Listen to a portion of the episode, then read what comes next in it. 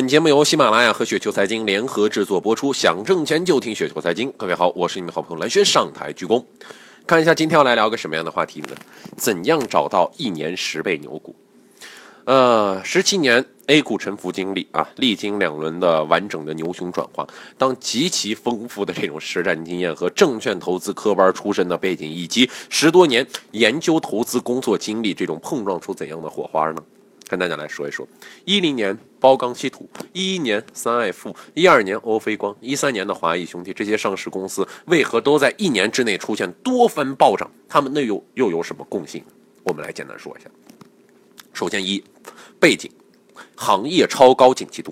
二，实力，全年业绩超历史记录，多倍暴增；三，推手，各路主力资金齐聚一堂。这或许就是几大主要原因，这就是他们的共性。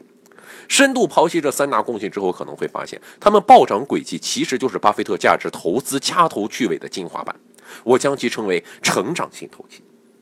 最后一个问题是，你如何能在他们暴涨前得到这些高含金量的信息呢？揭开这个谜底，你将会发现一场场投资盛宴呢正在火爆上演。如果说想有呃想在这个股市当中有所收获啊，就请一定要听完今天这一个这一期的广播。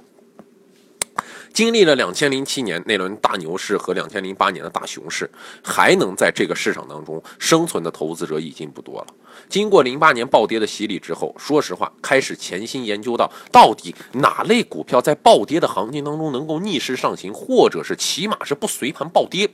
在对比和查找了过去多年之后每年暴涨股和持续涨幅最大的股票之后，我发现了它们是有一定的联系的。正是这个关键的发现，奠定了之后几年投资逐渐成熟。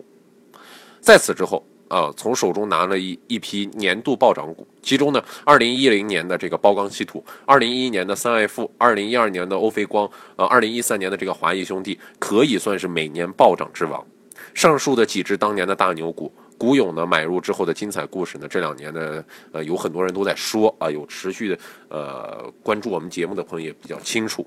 这些上市公司呢，呃，暴涨当年呢都有诸多的共性啊，其中最重要的一个共性就是当年行业内当年的业绩暴增数倍甚至是十几倍，有的当年的净利润呢甚至是超出了历史最佳的记录数倍，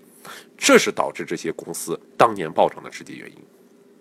看，我们直接把这个原因啊，直接把这个原因点出来。二零一零二零一零年，这个包钢稀土从三月十的这个阶段低点二十一元附近一路猛攻到十月的九十元，涨幅可以说是高达数十倍。如果啊把两千零八年底部时的涨幅算上，公司的两年里的暴涨了二十倍。其中二零一零年是该股的主升浪。那我们来看这个公司二零一零年的这个业绩，公司二零一零年的净利润 七点五 亿元，而二零零九年净利润仅仅有五千五百万，超出上年全年的十四倍，同时一举刷新了二零零七年的历史最佳值。而二零一二年的欧菲光，欧菲光二零一二年这个净利润高达了 三点二 亿元，而二零一一年才盈利了两千万。简单同比计算啊，公司二零一二年净利润增幅高达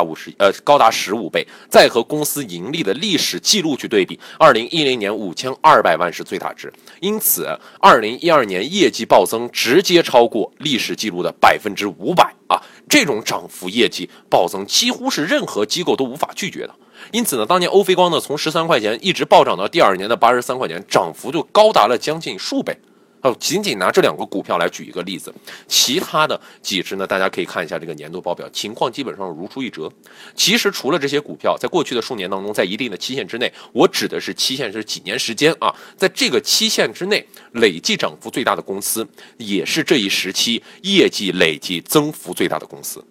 行这种股价和业绩成正比，也许有人质疑这和巴菲特价值投资有什么区别。巴菲特价值投资体系很多投资者都熟悉，但是为什么在中国很多基金经理说巴菲特价值投资呃，在中国无法复制呢？在我看来啊，主要原因就是因为时间成本，绝大多数的投资者无法忍受漫长的这种时期持股，长时期持股期间甚至要忍受一两年的调整行情。国内多数的投资者这短期报复心里面实在太强了，不仅让他们自己远离了最简单的赚钱，也逼迫基金经理们迫于每年的业绩排名压力而放弃了价值投资。所以说这个是最大的难点。